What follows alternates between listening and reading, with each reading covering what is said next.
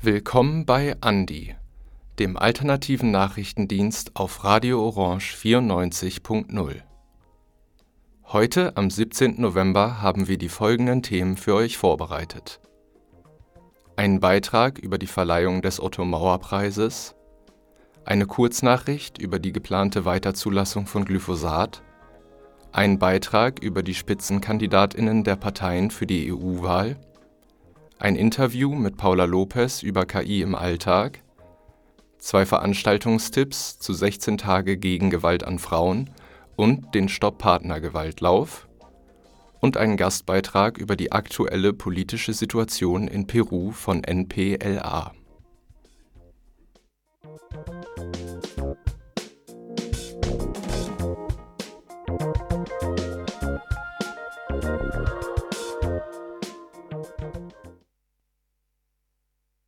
einer Woche wird zum 43. Mal der Otto-Mauer-Preis verliehen.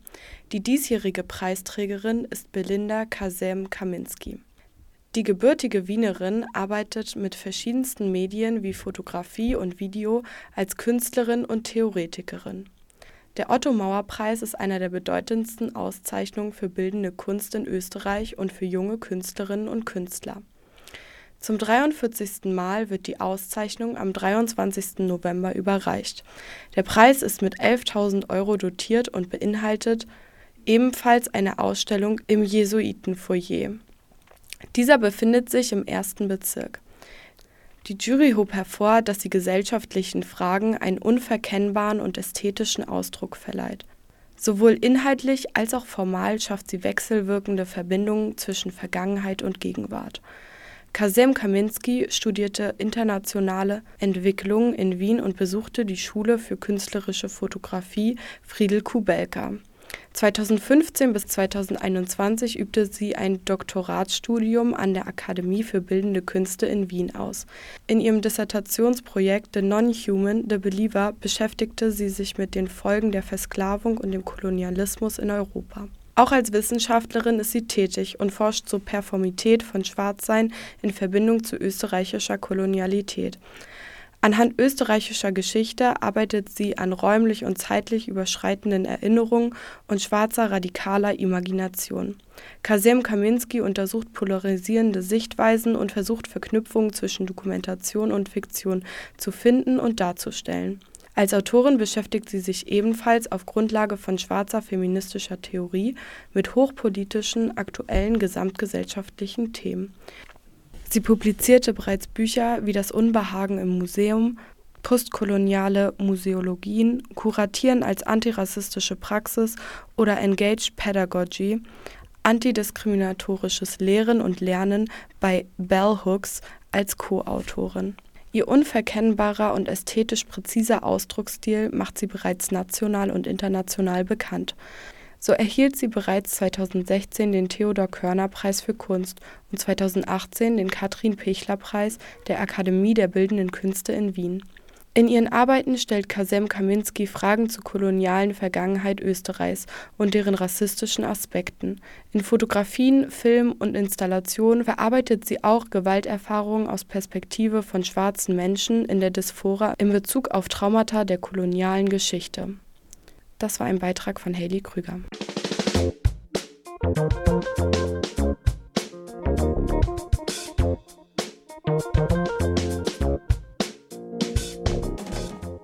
Die EU-Kommission plant die Zulassung für Glyphosat um zehn weitere Jahre zu verlängern. Das Unkrautvernichtungsmittel ist das wohl umstrittenste Pestizid, das in der Landwirtschaft zum Einsatz kommt. Umstritten, weil es seit vielen Jahren verschiedene bezahlte und unbezahlte Studien über das gesundheitliche Risiko von Glyphosat gibt Nachdem sich zunächst in einer Abstimmung im Berufungsausschuss der EU-Mitgliedstaaten keine ausreichende Mehrheit für die Weiterzulassung finden ließ, verkündete die EU-Kommission noch am selben Tag, den Unkrautvernichter trotz fehlender Unterstützung im Alleingang zuzulassen. Dieses Vorgehen sorgt bei vielen NGOs und Umweltorganisationen für Unmut. So kritisiert zum Beispiel die Organisation Global 2000 das Nicht-Einbeziehen von neuen Studien über die Krebsrisiken von Glyphosat. Sowohl die Europäische Behörde für Lebensmittelsicherheit als auch die Europäische Chemikalienagentur sahen hingegen eine Weiterzulassung in ihren letzten Bewertungen unkritisch. Die Kommission will die Weiterzulassung nun an zusätzliche Auflagen wie zum Beispiel eine Höchstmenge oder den Schutz von umliegenden Pflanzen binden. Es ist jedoch unklar, ob dies ausreicht, um eine potenzielle Gesundheitsgefahr eindämmen zu können Trotz der klaren Pläne der EU-Kommission wurde noch keine formelle Entscheidung getroffen. Österreich hatte bereits in der ersten Abstimmung gegen eine Weiterzulassung gestimmt.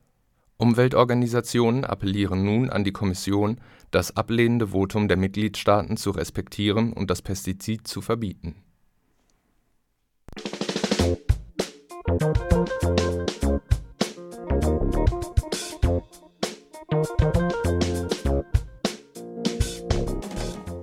Bei der ÖVP ist es Ottmar Karas nicht. Harald Wilimski ist es bei der FPÖ und bei den Grünen sind es weder Leonore Gewessler noch Michelle Raimon. Die Rede ist von den Spitzenkandidatinnen für die Europawahl im nächsten Frühjahr. Dabei ist der Platz an der Spitze der Liste eigentlich bedeutungslos. Ob Listenplatz 1 oder 4, solange die Partei genügend Sitze bekommt, sind alle Abgeordneten gleich. Wer an erster Stelle steht, das ist vor allem für den Wahlkampf und für die Öffentlichkeit relevant. Daher gibt es auch kein großes Griss um den Platz an der Spitze. Bei der ÖVP etwa will der nach Karas dienstälteste Mandatar Lukas Mandl gar nicht auf Platz 1 für seine Wiederwahl antreten. Mich hat das, außer dass es in einigen Zeitungsartikeln als eine Option von vielen für meine Partei genannt wurde, niemand gefragt und mich hat niemand darauf angesprochen. Ich sage sehr direkt, ich möchte gerne äh, diese Arbeit im Europäischen Parlament wieder machen, auch im nächsten Europäischen Parlament. Das heißt, wiedergewählt werden. Deshalb bewerbe ich mich auch darum, überhaupt aufgestellt zu werden. Äh, dann gewählt zu werden, ist für alle gleich. Bei einer Nationalratswahl ist der Spitzenkandidat der Kanzlerkandidat. Also da geht es um eine ganz andere Fragestellung bei der Spitzenkandidatur. Äh, bei einer Europawahl geht es um, wer zieht ins Europaparlament ein. Quasi am Tag nach der Wahl gibt es Abgeordnete. Da gibt es dann keine äh, Unterschiede. Es ist gewissermaßen nicht so speziell oder anders relevant, Spitzenkandidat oder jeder andere Kandidat zu sein. Die SPÖ kennt ihren Spitzenkandidaten schon von der letzten Europawahl. Am Parteitag in Graz wurde Andreas Schieder für seinen zweiten Antritt bestätigt. Der Auserwählte selbst sieht diese Rolle aber eher entspannt. Das ist einfach ein mathematisches Problem, weil wenn man eine Liste machen muss, muss irgendwer oben stehen und muss irgendwer hinter dem, der oben steht, äh, stehen. Wir wollen auch eine europäische Spitzenkandidatur. Äh, das letzte Mal war das Franz Timmermans äh, für die Sozialdemokraten, Manfred Weber für die Christdemokraten, weil wir auch glauben, dass die, europäische Politik auch von Personen getragen wird. Und dafür braucht es auch Spitzenkandidaten, die, die in der Wahlauseinandersetzung die Argumente zuspitzen, die, die, die die, die Haltung, für die man steht in der europäischen Politik, auch transportieren, medial auch, auch transportieren. Wir waren nicht sehr zufrieden, wie das das letzte Mal passiert ist, dass äh, jemand dann Kommissionspräsidentin von den Mitgliedstaaten oder um es genau zu sagen, von den Mitgliedstaaten Regierungen äh, vorgeschlagen worden ist, die keine Rolle gespielt hat im EU-Wahlkampf. Äh, ich habe sie deshalb auch nicht gewählt. Und sie hat in den letzten vier Jahren auch äh, mir immer wieder leicht gemacht, dass ich das richtig gefunden habe, dass ich sie nicht gewählt habe. Vor der letzten Wahl nominierten die Parteienfamilien ihre Favoriten für die Präsidentschaft der Kommission, praktisch die Regierungschefin der EU. Die EVP, der die österreichische Volkspartei angehört, schickte etwa Manfred Weber als ihr Gesicht in den Wahlkampf, die EVP wurde mit 182 Abgeordneten auch die stärkste Kraft und bekam den Job. Weber selbst ging trotzdem leer aus und musste durch die für viele überraschende Ursula von der Leyen ersetzt werden. Ein Fiasko in der öffentlichen Wahrnehmung und eine Ohrfeige für das Parlament, weiß auch der deutsche CDU-Europaabgeordnete Sven Simon. Unlike in 2019, we must not make promises to voters on the, the selection of the Commission President that we cannot keep.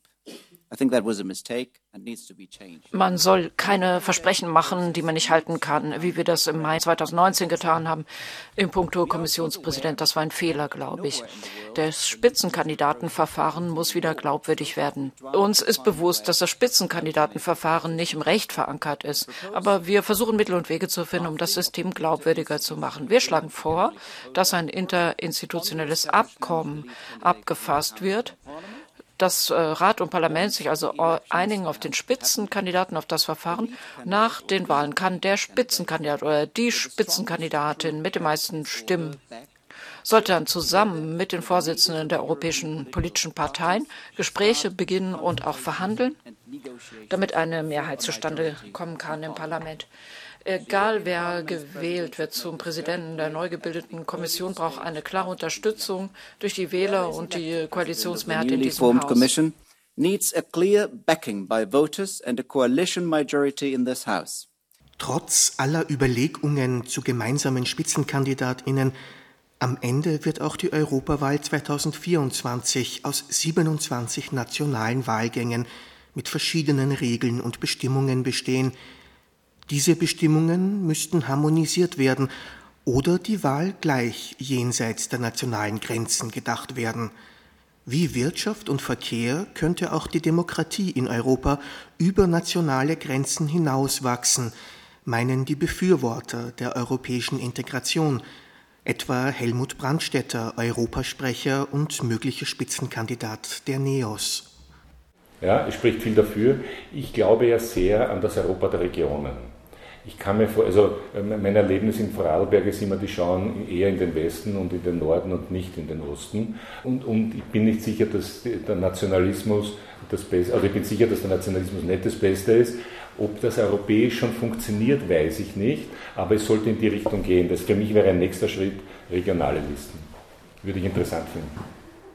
SPÖ-Mandatar Schieder kann transnationalen Listen auch einiges abgewinnen, allerdings als Zusatz zu Kandidatinnen aus den einzelnen Staaten und zu europäischen Spitzenkandidatinnen. Ich bin sehr für das Spitzenkandidatenprinzip in Europa. Ich finde auch gerade, dass die europäische Demokratie das braucht. Ich trete auch dafür ein, dass wir äh, transeuropäische Listen verankern, zusätzlich zu den nationalen Listen. Die Frage ist ja, in welche Richtung geht Europa? Es geht natürlich darum, dass wir Österreich vertreten aber es geht vor allem darum für alle Europäer. Wenn ich, Öst, wenn ich alle Europäer gut vertrete, vertrete ich die Österreicherinnen und Österreicher automatisch auch gut und das sollte das Denken sein. Daher bin ich auch für so transeuropäische Listen. Solche Modelle liegen aber noch in weiter Ferne. Zumindest im nächsten Frühjahr werden wir das Europaparlament noch in 27 einzelnen Wahlen beschicken und die Kommissionspräsidentschaft vielleicht mit einer Spitzenkandidatin. Die weitere Zukunft ab den Wahlen 2029 ist, wie so vieles in der EU, noch eine Frage der Verhandlungen. Dieser Beitrag wurde gestaltet von Stefan Resch und ist im Rahmen eines Fortbildungsprogramms des Europäischen Parlaments und der Weiterbildungseinrichtung Forum Journalismus und Medien entstanden.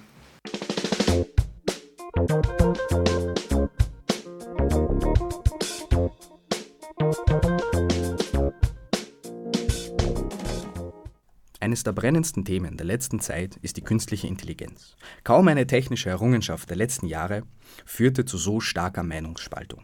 Aus diesem Grund haben wir Paola Lopez interviewt. Sie ist Expertin auf dem Gebiet und forscht außerdem am Institut für Rechtsphilosophie der Universität Wien. Eine der größten Fragen ist, wie sich die KI in den Alltag implementieren lässt.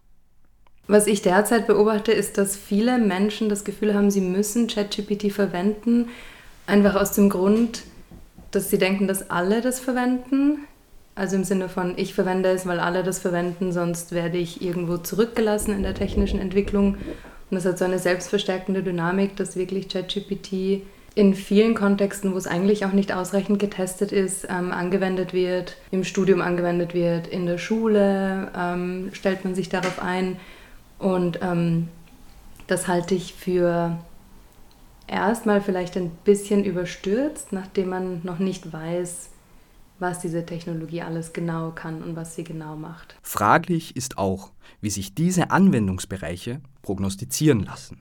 Wir sind ja die Gesellschaft, das heißt, die Gesellschaft ist das, was wir daraus machen. Also liegt es eigentlich an uns, wo wir überall ChatGPT oder ähnliche Sprachmodelle einsetzen. Das kann ich erstmal nicht abschätzen. Es kann natürlich sein, dass Institutionen ChatGPT und ähnliche Modelle in ihre Abläufe einplanen, wo man dann nicht wirklich Nein sagen kann, sondern das dann verwenden muss.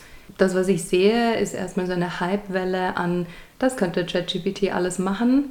Das ist sehr breit, aber man sieht auch, dass Menschen immer mehr drauf kommen, dass vielleicht doch nicht jeder Anwendungskontext geeignet ist. Also ich glaube, das ist wirklich noch eine Sache, die man, die noch im Entstehen ist und die noch diskutiert wird. So geht in der Gesellschaft auch eine gewisse Angst umher, gerade was die Jobsicherheit betrifft.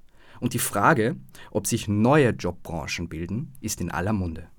Ich weiß aber ehrlich gesagt nicht, wie verbreitet das wirklich ist, so sogenannte Prompt Engineers auszubilden oder sich als solchen, äh, solche zu bewerben. Es gibt viel, viele Leute, die dann ganz große Dinge vorhersagen, dass alles geändert wird und dass äh, man die Welt in einem Jahr nicht mehr erkennen wird. Aber so ganz, äh, wenn man es ganz bodenständig und ganz konkret sieht, ein äh, Bereich, den ich in meinem Berufsalltag sehe, also in der Wissenschaft, ist, dass zum Beispiel Texte, Zusammenfassungen äh, in ChatGPT eingegeben werden und das ist datenschutzrechtlich ein großes Problem. Die Verwendung von textbasierten KIs ist weit verbreitet. Doch braucht es so etwas wirklich? Ich glaube, was jetzt passiert ist, man hat ein neues, eine neue Technologie gefunden, ein schönes Werkzeug, das äh, glänzt und ganz mächtig und toll erscheint. Und jetzt sucht man Anwendungsmöglichkeiten und sagt, okay, wofür kann ich das überall anwenden? Und das ist gerade in sensiblen und in wichtigen Bereichen gesellschaftlich, finde ich, die falsche Richtung. Also man könnte sich zuerst überlegen, gibt es überhaupt ein Problem, das gelöst werden muss? Gibt es überhaupt Bedarf für irgendwas, das eingesetzt wird? Und wenn ja, ist ein KI-System eine passende Lösung für dieses Problem? Andere Richtung denken. So, was für einen Bedarf gibt es und genügt dieses Ding unseren Anforderungen, um diesen Bedarf zu füllen? Und nicht, ich habe einen Spielzeug. Wofür kann ich es überall anwenden? Dafür ist, glaube ich, die, sind bestimmte Anwendungsfälle einfach zu sensibel. Ist die KI jedoch mehr Hype oder eher die große Revolution, zu der sie alle machen? Man muss nicht sofort alles übernehmen. Also dieser Imperativ von man muss auf die Digitalisierungswelle aufspringen, weil sonst überrollt sie einen, daran glaube ich nicht wirklich.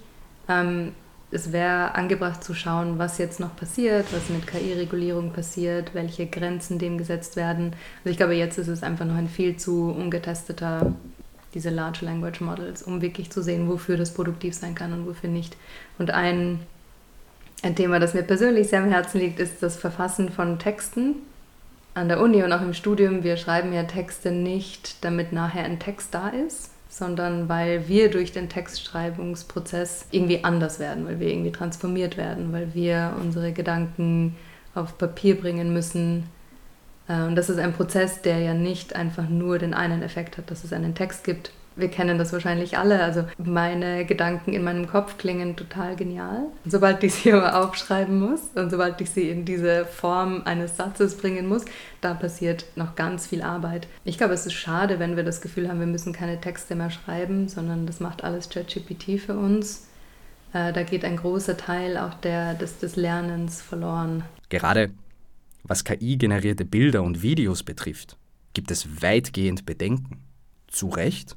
Wenn man nur mal von der Anwendung ausgeht, wenn man nicht irgendwelche Falschinformationen verbreitet oder wenn man nicht Leuten etwas andichtet oder Videos erstellt von Leuten, die nie in solchen Videos waren. Klar, warum nicht? Aber man muss auf die Konsequenzen schauen und man weiß eh, ob man das gerade böse meint oder nicht. Braucht es also Regulierung?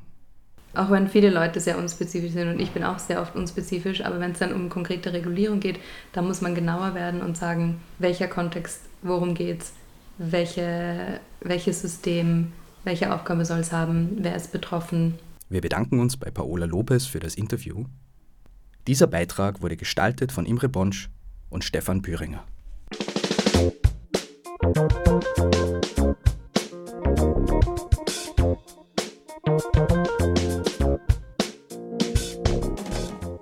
Folgen nun zwei Veranstaltungstipps bezüglich der 16 Tage gegen Gewalt an Frauen. Seit dem 2. Oktober wird im Foyer der Hauptbücherei die Ausstellung Hashtag Gemeinsam gegen Gewalt gezeigt. Es ist ein barrierefreies Ausstellungsmodul zu den Themen strukturelle Gewalt, häusliche Gewalt und Gewalt im Netz. Dies heißt, dass auch Personen mit Einschränkungen ohne Probleme die angesprochenen Themen anschauen können. Zusätzlich dazu gibt es noch einen Vortrag über Gewalt an Frauen. Dieser findet in der Hauptbücherei im Gruppenraum am Dienstag, dem 21.11. von 16 bis 18 Uhr statt. Mehr Infos gibt es auf vhs.at. Organisiert von dem Bündnis Stopp Partnergewalt gibt es am 30. November den vierten Stopp Männerlauf. Dabei soll gemeinsam ein lautstarkes, sichtbares Zeichen in der Öffentlichkeit gegen geschlechtsspezifische Gewalt an Frauen gesetzt werden. Vor allem Männer sind eingeladen, den Kampf gegen Gewalt an Frauen und Kindern anzusagen. Der Treffpunkt für den Lauf wäre um 18 Uhr am Herbert von Karajan Platz vor der Staatsoper und beginnt um 19 Uhr. Das waren die Veranstaltungstipps für diese Woche. Gestaltet von Marius Marinczek.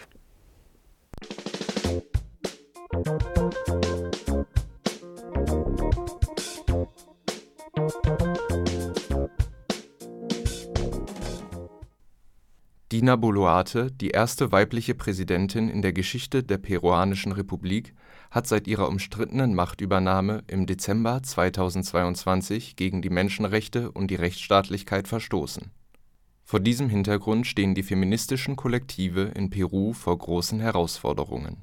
Es folgt ein Beitrag von Radio NPLA über die aktuelle politische Krise.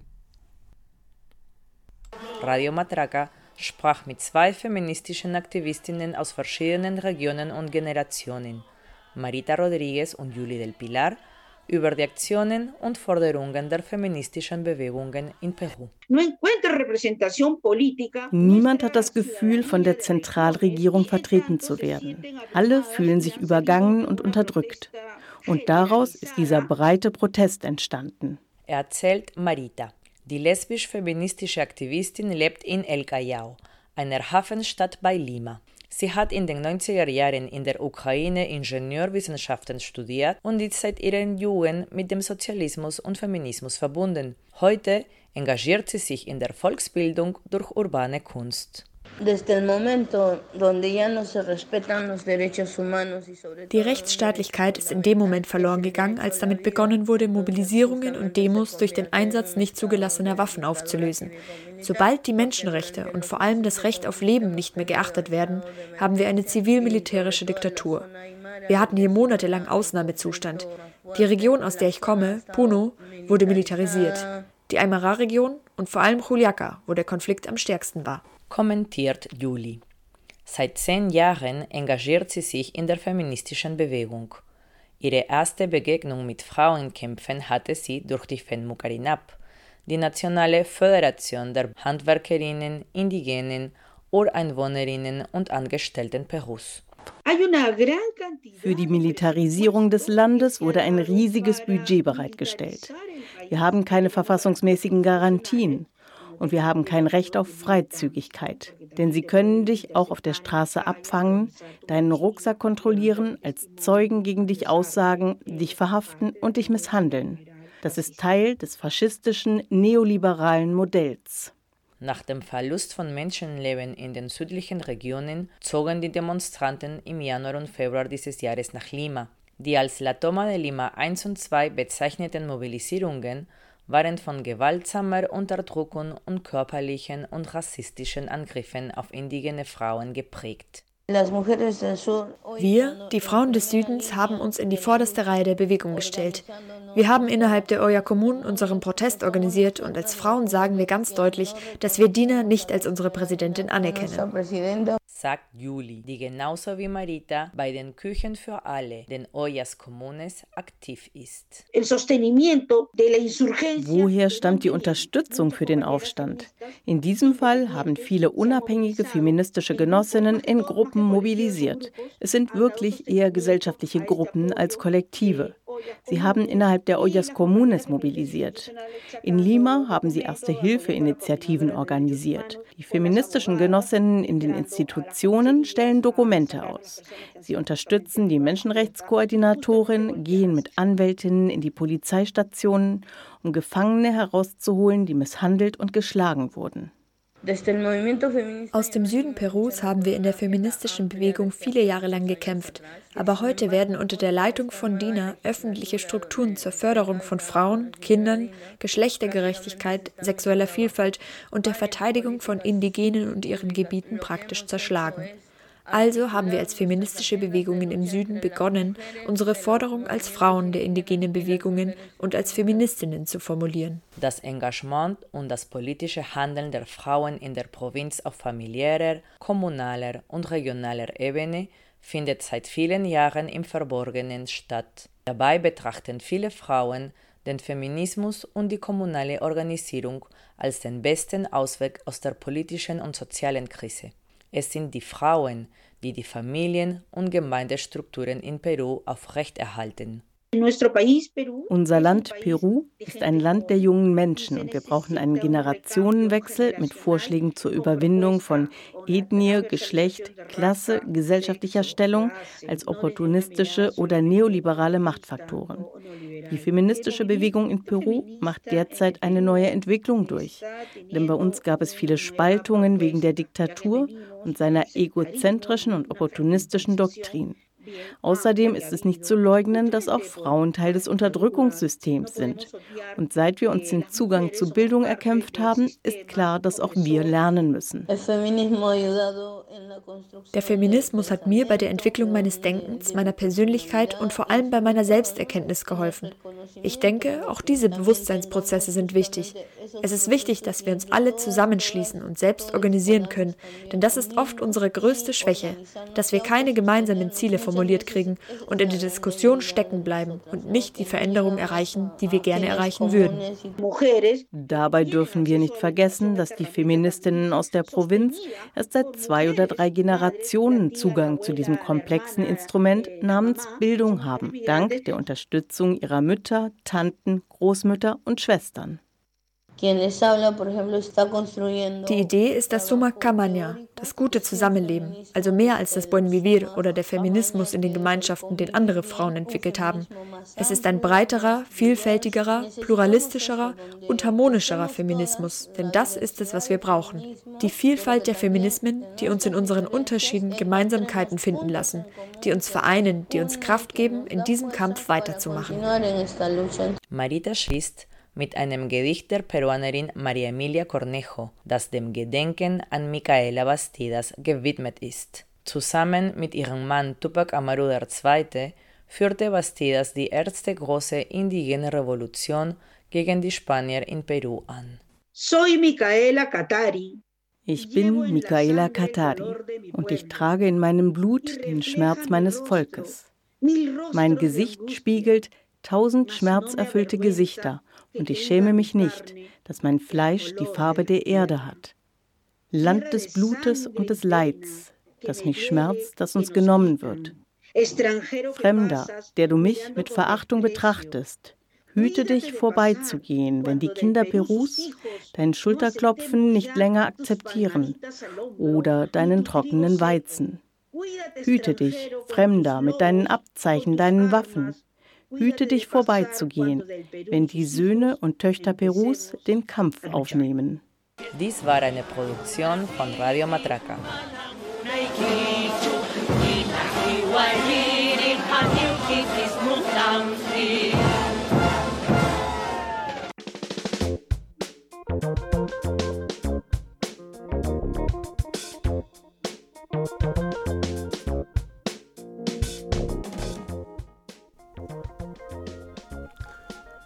Das war die Andi-Sendung vom 17.11. Uns wird es wieder nächste Woche geben. Falls Sie eine Sendung verpasst haben, kann man diese auf cba.media nachhören. Auf Wiederhören.